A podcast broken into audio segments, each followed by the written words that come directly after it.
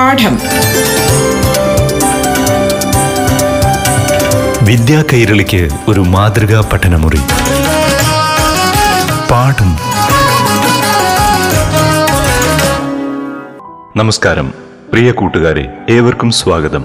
പാഠം radio class മുറിയിൽ ഇപ്പോൾ അഞ്ചാം ക്ലാസ്സിലെ അടിസ്ഥാന ശാസ്ത്ര വിഷയത്തെ ആസ്പദമാക്കി അധ്യാപികയായ അനീഷ്യ. അവതരിപ്പിക്കുന്ന ക്ലാസ് കേൾക്കാം. പ്രിയപ്പെട്ട കുട്ടികൾക്ക് നമസ്കാരം. പാഠം പരിപാടിയിൽ ഇന്ന് അഞ്ചാം ക്ലാസ്സിലെ അടിസ്ഥാന ശാസ്ത്രത്തിലെ രണ്ടാമത്തെ യൂണിറ്റായ ജീവജലം എന്ന പാഠഭാഗത്തിലെ അറിവുകളാണ് പങ്കുവയ്ക്കുന്നത്. കഴിഞ്ഞ പരിപാടികളിൽ ഈ പാഠഭാഗത്തിലെ ജലത്തിന്റെ സവിശേഷതകൾ പരിചയപ്പെടുകയുണ്ടായി. അതോടൊപ്പം തന്നെ ജലത്തിൽ ലയിക്കുന്നവയും ലയിക്കാത്തവയും ഒക്കെ പരിചയപ്പെട്ടു.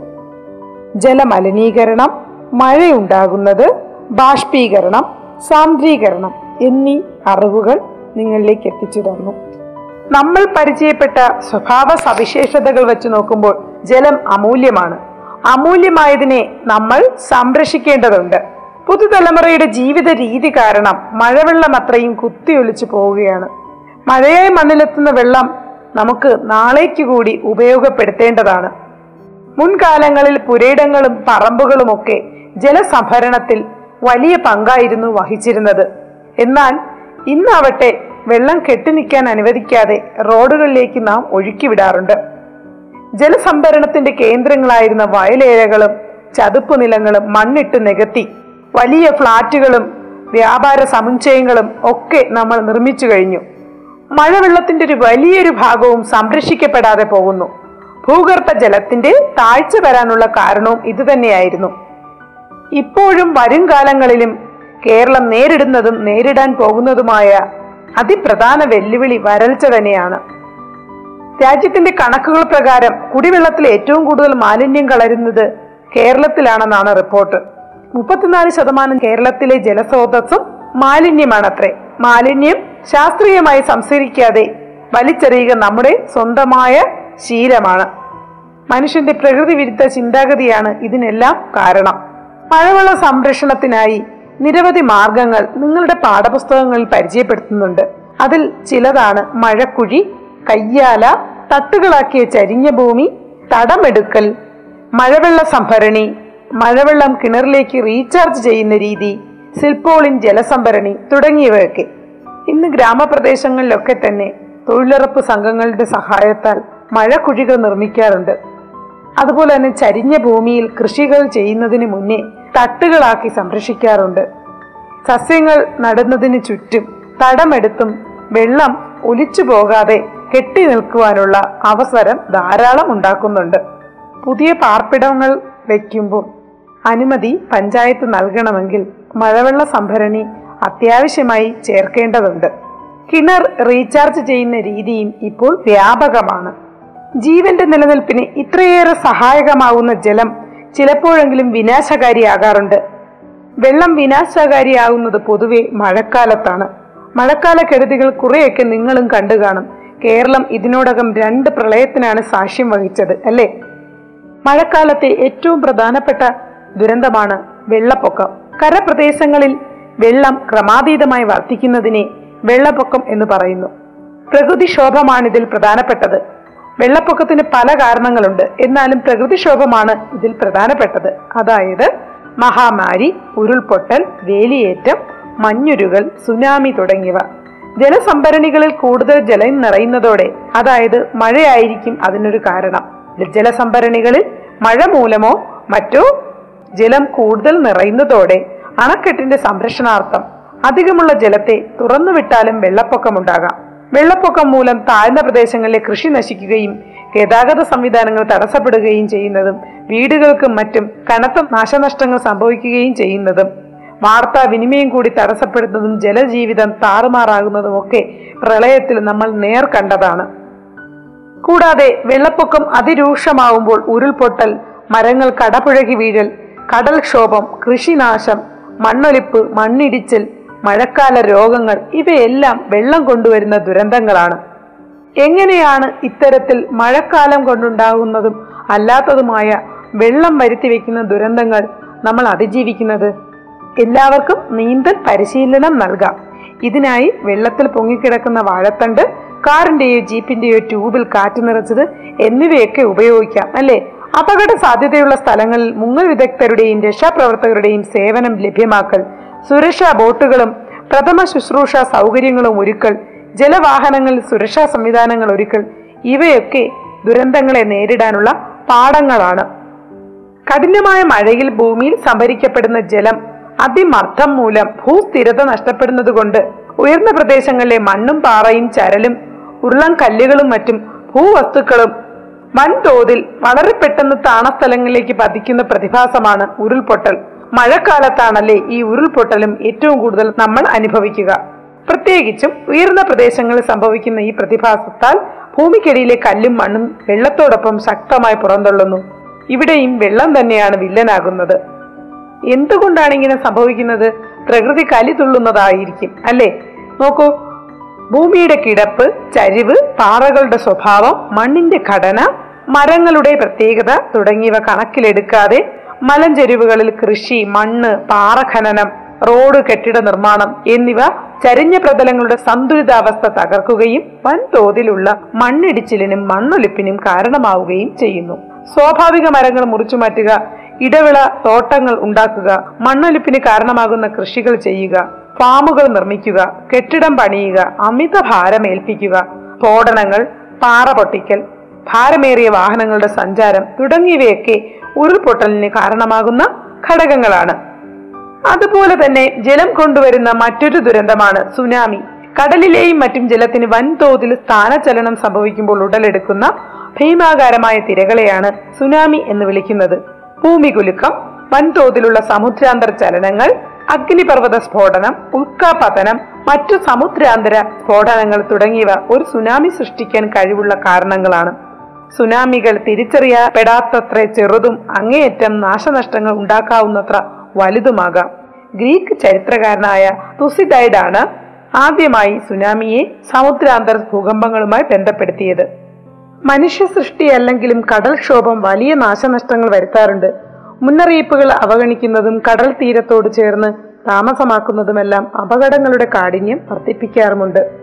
കടൽ ഭിത്തികൾ കെട്ടിയും കണ്ടൽ ചെടികൾ വെച്ചുപിടിപ്പിച്ചും കടലാക്രമണം നമുക്ക് നിയന്ത്രിക്കുവാൻ കഴിയും. ജലം സംരക്ഷിക്കേണ്ടതിന്റെ പ്രാധാന്യം ബോധ്യപ്പെട്ട കുട്ടികൾ വിവിധ ജലസംരക്ഷണ മാർഗങ്ങൾ മനസ്സിലാക്കുകയും അവ പ്രായോഗിക തലത്തിൽ കൊണ്ടുവരാൻ ശ്രമിക്കുകയും വേണം. അതോടൊപ്പം തന്നെ മഴക്കാല കെടുതികൾ ഉൾപ്പെടെ വെള്ളം വിനാശകാരിയാകുന്ന സന്ദർഭങ്ങൾ നിങ്ങൾ മനസ്സിലാക്കിയെന്ന് കരുതുന്നു.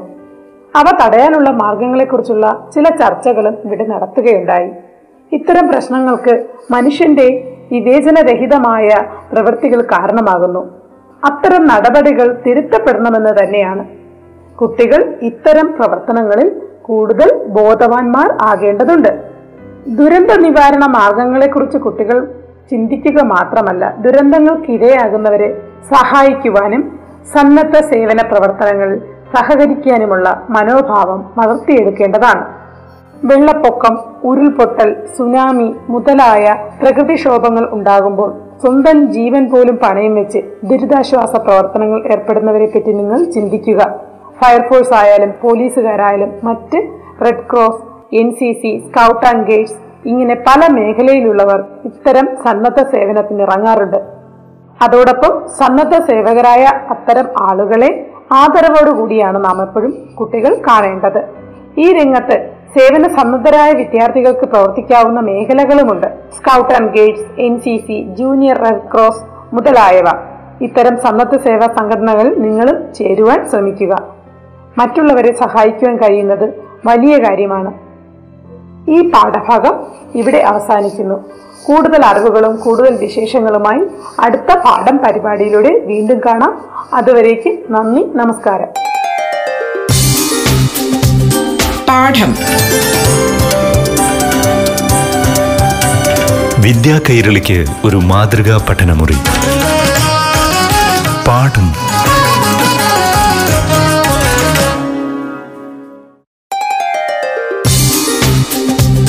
പാഠം. വിദ്യാ കൈരളിക്ക് ഒരു മാതൃകാ പഠനമുറി. പാഠം. നമസ്കാരം കുട്ടികളെ.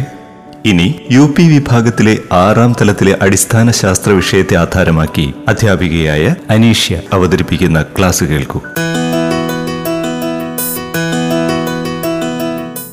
പ്രിയപ്പെട്ട കുട്ടികൾക്ക് നമസ്കാരം. പാഠം പരിപാടിയിൽ ഇന്ന് ആറാം ക്ലാസ്സിലെ അടിസ്ഥാന ശാസ്ത്രത്തിലെ മൂന്നാമത്തെ യൂണിറ്റായ പൂവിൽ നിന്നും പൂവിലേക്ക് ഈ പാഠഭാഗത്തിലെ അറിവുകളാണ് പങ്കുവയ്ക്കുന്നത്. കഴിഞ്ഞ ക്ലാസ്സുകളിൽ ഈ പാഠഭാഗത്തിലെ പൂവിന്റെ വിവിധ ഭാഗങ്ങൾ അവയുടെ ധർമ്മങ്ങൾ ആൺപൂവ് പെൺപൂവ് എന്നിവയൊക്കെ നമ്മൾ തിരിച്ചറിഞ്ഞു കഴിഞ്ഞു. ജീവിവർഗങ്ങൾ തുടർച്ച നിലനിർത്തുന്നതിന് പുതിയ തലമുറയെ ഉൽപ്പാദിപ്പിക്കുന്ന പ്രക്രിയയാണല്ലോ പ്രത്യുൽപാദനം. സസ്യങ്ങൾ ഈ പ്രക്രിയയ്ക്ക് പൂക്കളെ ഉപയോഗപ്പെടുത്തുന്നു. സസ്യങ്ങളുടെ ലൈംഗിക അവയവമാണ് പൂക്കൾ. പൂക്കളിൽ ഏകലിംഗമുള്ളവയും ദ്വിലിംഗമുള്ളവയും ഉണ്ട് ഏകലിംഗ പുഷ്പങ്ങൾക്ക് കേസരപുടമോ ജനിപുടമോ ഉണ്ടാകും. ഇവ രണ്ടും ഒരുമിച്ചുള്ള പുഷ്പങ്ങളെ ദ്വിലിംഗ പുഷ്പങ്ങൾ എന്നും വിളിക്കാം. കേസരപുടം മാത്രമുള്ള പൂക്കൾ ആൺപൂക്കളും ജനിപുടം മാത്രമുള്ള പൂക്കൾ പെൺപൂക്കളും ആണ്. എന്നാൽ പൂക്കളിൽ തന്നെ ആണും പെണ്ണും ഉണ്ടാകവേ. ആൺമരവും പെൺമരവും ഉണ്ട്. സസ്യലോകത്ത് ചില സസ്യങ്ങളിൽ അതായത് ഉദാഹരണത്തിന് കുടപ്പന കുടംപുളി ജാതി തുടങ്ങിയ സസ്യങ്ങളിൽ ആൺമരവും പെൺമരവുമുണ്ട്. ആൺമരത്തിൽ ആൺപൂക്കൾ മാത്രവും പെൺമരത്തിൽ പെൺപൂക്കൾ മാത്രവുമാണ് കാണുന്നത്. ഇനി പൂക്കളിൽ എങ്ങനെയാണ് വിത്തുണ്ടാകുന്നത്? ഇതിന് ചില പ്രവർത്തനങ്ങൾ നടക്കേണ്ടതുണ്ട്. പരാഗരേണുക്കളിൽ നിന്ന് പുംബീജം അണ്ടാശയത്തിലെത്തി അണ്ടവുമായി കൂടിച്ചേരണം. പുംബീജം അണ്ടവുമായി കൂടിച്ചേരുന്ന പ്രവർത്തനമാണ് ബീജസങ്കലനം. ബീജസങ്കലന ശേഷം ചെടിയിൽ ഫലം ഉണ്ടാകുന്നു. നമുക്ക് ആ പൂവിന്റെ കഥ കേട്ടാലോ? പരാഗരേണു പരാഗണ സ്ഥലത്ത് പതിച്ചു കഴിഞ്ഞാൽ അവയിൽ നിന്നും പരാഗനാളം വളർന്ന് ജനിപുടത്തിലെ ജനിതണ്ടിനുള്ളിലൂടെ അണ്ടാശയത്തിലെത്തും പരാഗനാളത്തിൽ നിന്നും ഉടലെടുക്കുന്ന പുംബീജങ്ങളിൽ ഒന്ന് ഭ്രൂണസഞ്ചിക്കുള്ളിലെ അണ്ടകോശവുമായി ചേർന്ന് സിക്താണ്ഡം രൂപപ്പെടുന്നു. രണ്ടാമത്തെ പുംബീജം ഭ്രൂണസഞ്ചിയുടെ മധ്യത്തിലുള്ള ദ്വിതീയ മർമ്മവുമായി യോജിക്കുകയാണ് ചെയ്യുന്നത്. ഇതിനു ശേഷമാണ് വിത്തുണ്ടാകുന്നത്. പൂവിലെ അണ്ടം വളർന്ന് വിത്തായി മാറുന്നു. അണ്ടാശയം വളർന്നുണ്ടായതാണ് ഫലങ്ങൾ. പരാഗിയിൽ നിന്നും പരാഗരേണുക്കൾ ആദ്യം എത്തേണ്ടത് പരാഗണ സ്ഥലത്താണെന്ന് പറഞ്ഞല്ലോ. എങ്ങനെയാണ് ഇത് സംഭവിക്കുന്നത്. ആരൊക്കെയാണ് ഇതിന് സഹായിക്കുന്നത്? പരാഗിയിൽ നിന്നും പരാഗരേണുക്കൾ പരാഗണ സ്ഥലത്ത് പതിക്കുന്നതാണ് പരാഗണം. ഇങ്ങനെ പരാഗണത്തിന് സഹായിക്കുന്ന ഘടകങ്ങളാണ് പരാഗണകാരികൾ. വണ്ടിനെ പോലുള്ള പ്രാണികൾ ശലഭങ്ങൾ തേനീച്ചകൾ നിശാശലഭങ്ങൾ അണ്ണാൻ കുരുവികൾ തുടങ്ങി അനേകം ജീവിവർഗങ്ങൾ പ്രാണികൾ തുടങ്ങിയവ പൂക്കളെ പരാഗണത്തിന് സഹായിക്കുന്നു. ഒരു പൂവിൽ നിന്ന് തേൻ നുകരുമ്പോൾ പൂവിലെ പരാഗരേണുക്കൾ പ്രാണികളുടെ ശരീരഭാഗങ്ങളിൽ പറ്റിപ്പിടിക്കും. ഇത്തരത്തിൽ പറ്റിപ്പിടിക്കുന്ന പരാഗരേണുക്കൾ പൂവിലെ പരാഗണ സ്ഥലത്ത് ഇത്തരത്തിലുള്ള പ്രാണികളുടെ ദേഹത്തു നിന്നും പരാഗണ സ്ഥലത്ത് പതിക്കുന്നു. അപ്പോഴാണ് പരാഗണം സംഭവിക്കുന്നത്. തേനീച്ചകൾ നിശാശലഭങ്ങൾ അണ്ണാൻ കുരുവികൾ പക്ഷികൾ തുടങ്ങിയവയ്ക്ക് പുറമെ കാറ്റ് ജലം മഴ മഞ്ഞ് മനുഷ്യർ എന്നിവയും പരാഗണത്തിന് സഹായം ചെയ്യാറുണ്ട്. ഇത്തരത്തിലുള്ള പരാഗണകാരികൾ ചെടിയുടെ അടുത്ത് സ്വമേധയാ വന്നുപോകുന്നതാണോ? അതോ ഇത്തരത്തിലുള്ള പരാഗണകാരികളെ ആകർഷിക്കുവാൻ വേണ്ടി സസ്യങ്ങൾ എന്തെങ്കിലും ചെയ്യുന്നുണ്ടോ? അതെ പരാഗണകാരികളെ ആകർഷിക്കുവാൻ വേണ്ടി പല സവിശേഷതകളും പൂക്കളിലുണ്ട്. വളരെ ചെറിയ പൂക്കളെ ശ്രദ്ധിച്ചു നോക്കൂ. അവ പൂങ്കുലകളായാണ് കാണപ്പെടുന്നത്. അതുപോലെ തന്നെ മൊസാന്ത വെള്ളില പോലെയുള്ള ചെടികളിൽ പൂവിനോട് ചേർന്നുള്ള ഇലകൾ നിറം മാറി പൂ പോലെ തോന്നിപ്പിക്കുന്നതും പരാഗണകാരികളെ ആകർഷിക്കുവാൻ വേണ്ടി തന്നെയാണ്. ബോഗൻവില്ലയുടെ നിറം മാറിക്കാണുന്ന ഭാഗങ്ങളോ ബോഗൻവില്ലയുടെ പൂക്കൾ വളരെ ചെറിയ കമ്മൽ പൂ പോലിരിക്കുന്ന പൂക്കളാണ്. ഇത്തരത്തിലുള്ള പൂക്കൾ പരാഗണകാരികളെ ആകർഷിക്കുവാൻ വേണ്ടി അതിനു ചുറ്റോടുമുള്ള ഇലകളെ നിറം മാറി പൂക്കൾ പോലെ തോന്നിപ്പിച്ചാണ് പരാഗണകാരികളെ ആകർഷിക്കുന്നത്. നിറം കൊണ്ടും മണം കൊണ്ടും കൂട്ടങ്ങളായി കാണപ്പെടുന്നത് കൊണ്ടും മാത്രമല്ല പൂക്കൾ പരാഗണകാരികളെ ആകർഷിക്കുക. ചില പൂക്കൾക്ക് അകാരണമായ ദുർഗന്ധമായിരിക്കും ഉണ്ടായിരിക്കുക. ഉദാഹരണത്തിന് ചേനപ്പൂവ് ചേമ്പിന്റെ പൂവ് എന്നിവയ്ക്ക് അതീവ ദുർഗന്ധമാണ്. ഇത്തരത്തിലുള്ള ദുർഗന്ധമുള്ള പൂക്കളിൽ ഈച്ചകളാണ് പരാഗണം നടത്തുന്നത്. ഈച്ചകളെ ആകർഷിക്കുന്നതിന് വേണ്ടി പ്രകൃതി തന്നെ പൂക്കൾക്ക് നൽകിയിരിക്കുന്ന തന്ത്രമാണ് അല്ലെങ്കിൽ പ്രകൃതി തന്നെ പൂക്കളിൽ ഒരുക്കിയിരിക്കുന്ന സൂത്രമാണ് ഇത്തരത്തിലുള്ള ദുർഗന്ധം. നമ്മൾ പറഞ്ഞു കഴിഞ്ഞു ചില പൂക്കൾ രാത്രി വിരിയുന്നവയാണ്. ചില പൂക്കളോ പകൽ വിരിയുന്നവയുമാണ്. രാത്രി വിരിയുന്ന പൂക്കളെ നിങ്ങളൊന്ന് പറഞ്ഞു നോക്കുക. മുല്ല പിച്ചി പാരിജാതം നന്ദ്യാർവട്ടം നിശാഗന്ധി എന്നിവ ഏത് പൂക്കളെ പരിശോധിച്ചു കഴിഞ്ഞാലും ഇവ രാത്രി വിരിയുന്നവയാണ്. ഇവയ്ക്കെല്ലാം അതീവ സുഗന്ധമുള്ളവയും വെള്ള നിറമുള്ളവയും ആയിരിക്കും. അതെ രാത്രി വിരിയുന്ന പൂക്കളുടെ ഇതളുകളുടെ നിറം വെള്ളയായിരിക്കും. അതോടൊപ്പം തന്നെ സുഗന്ധത്തിൽ ഇവ മുൻപന്തിയിൽ നിൽക്കുന്നവയും ആയിരിക്കും. എന്തിനു വേണ്ടിയായിരിക്കും? തീർച്ചയായും പരാഗണകാരികളെ ആകർഷിക്കുവാൻ വേണ്ടിയാണ് ഇത്തരത്തിലുള്ള രാത്രി വിരിയുന്ന പൂക്കൾക്ക് വെള്ള നിറവും അതോടൊപ്പം സൗരഭ്യവും നൽകുന്നത്. ഞാൻ നേരത്തെ പറഞ്ഞു പ്രാണികൾക്കും ശലഭങ്ങൾക്കും ഒക്കെ പുറമെ കാറ്റ് ജലം എന്നിവയും പരാഗണകാരികളാണ്. നെല്ല് ഗോതമ്പ് ചോളം കരിമ്പ് എന്നിവയിൽ പരാഗണം നടത്തുന്നത് കാറ്റ് വഴിയാണ്.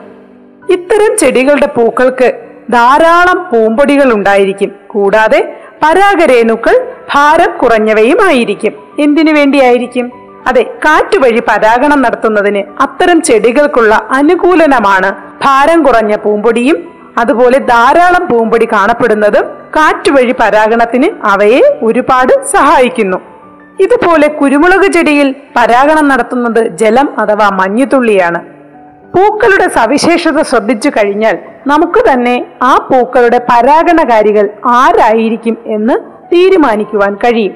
ഭാരം കുറഞ്ഞ പരാഗരേണുക്കൾ ഉള്ള ചെടികളാണെങ്കിൽ അല്ലെങ്കിൽ പൂക്കളാണെങ്കിൽ തീർച്ചയായും അത്തരം പൂക്കളിൽ പരാഗണം നടത്തുന്നത് കാറ്റ് വഴിയായിരിക്കും. വർണഭംഗിയുള്ള പൂക്കൾ സൗരഭ്യമുള്ള പൂക്കൾ എന്നിവയിലൊക്കെ ആരായിരിക്കും? നിശാശലഭം കാറ്റ് തേനീച്ച ചിത്രശലഭം വണ്ടുകൾ തുടങ്ങിയവയായിരിക്കും. വർണഭംഗിയുള്ള പൂക്കളിലും മണമുള്ള പൂക്കളിലും തേനുള്ള പൂക്കളിലും പരാഗണം നടത്തുക. രാത്രി വിരിയുന്ന പൂക്കളിലാണെങ്കിലോ നിശാശലഭമായിരിക്കും പരാഗണം നടത്തുക. ഈർപ്പത്തിലൂടെയുള്ള പരാഗണം നടത്തുന്ന പൂക്കളിൽ തീർച്ചയായും ജലമായിരിക്കും പരാഗണകാരി. പരാഗണത്തിനായി ഒട്ടേറെ സൗകര്യങ്ങളും അനുകൂലനങ്ങളും പൂക്കൾക്കുണ്ടെങ്കിലും ചില പൂക്കളുടെ കാര്യം വ്യത്യസ്തമാണ്. അവയ്ക്ക് കൃത്രിമ പരാഗണം ആവശ്യമായി വരുന്നു. മികച്ച വിത്തിനങ്ങൾ ഉണ്ടാക്കിയെടുക്കുന്നതിന് ഗുണമേന്മയുള്ള ചെടിയിൽ നിന്ന് പരാഗരേണുക്കൾ ശേഖരിച്ച് മറ്റൊരു പൂവിന്റെ പരാഗണ സ്ഥലത്ത് വിതറാറുണ്ട്. ഇതാണ് കൃത്രിമ പരാഗണം. മെക്സിക്കൻ കാടുകളിൽ വളരുന്ന വാനിലയിൽ പരാഗണം നടത്തുന്നത് മെലിപ്പോണ ഇനത്തിൽപ്പെട്ട തേനീച്ചകളാണ്. എന്നാൽ വാനില നമ്മുടെ നാട്ടിൽ കൊണ്ടുവന്ന് കൃഷി ചെയ്യുമ്പോൾ ഈ പ്രാണികൾ ഇല്ല. കാരണം മെക്സിക്കൻ കാടുകളിൽ മാത്രം കാണപ്പെടുന്ന പ്രത്യേകതരം മെലിപ്പോണ ഇനത്തിൽപ്പെട്ട തേനീച്ചകൾ മാത്രമേ വാനില ചെടിയിൽ വാനിലയുടെ പൂക്കളിൽ തേൻ ശേഖരിക്കാൻ എത്തുകയും അവയ്ക്ക് പരാഗണം നടത്തുവാൻ സഹായിക്കുകയും ചെയ്യൂ. എന്നാൽ നമ്മുടെ നാട്ടിലോ ഇത്തരത്തിലുള്ള മെലിപ്പോണ ഇനത്തിൽപ്പെട്ട തേനീച്ചകളെ കിട്ടാനില്ല. അങ്ങനെ വരുമ്പോൾ നമ്മുടെ നാട്ടിൽ ഈ വാനില കൃഷി ചെയ്യുമ്പോൾ ഈ പ്രാണികൾ ഇല്ലാത്തത് കാരണം മനുഷ്യൻ തന്നെ കൃത്രിമമായി പരാഗണം നടത്തേണ്ടി വരുന്നു. കൂടാതെ ഹൈബ്രിഡൈസേഷൻ പോലെയുള്ള നൂതന മാർഗത്തിലൂടെ ഗുണമേന്മയുള്ള വിത്തിനങ്ങൾ ഉണ്ടാക്കിയെടുക്കുന്ന സന്ദർഭങ്ങളിൽ പരാഗണകാരികൾ പ്രകൃതിയിൽ ധാരാളം ഉണ്ടെങ്കിൽ പോലും ചില പൂക്കളിൽ പരാഗണം മനുഷ്യൻ തന്നെ ചെയ്ത് എടുക്കാറുമുണ്ട്.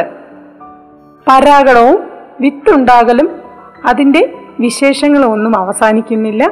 കൂടുതൽ അറിവുകളുമായി അടുത്ത പാഠപരിപാടിയിലൂടെ വീണ്ടും കണ്ടുമുട്ടാം. അതുവരേക്കും നന്ദി നമസ്കാരം. പാഠം.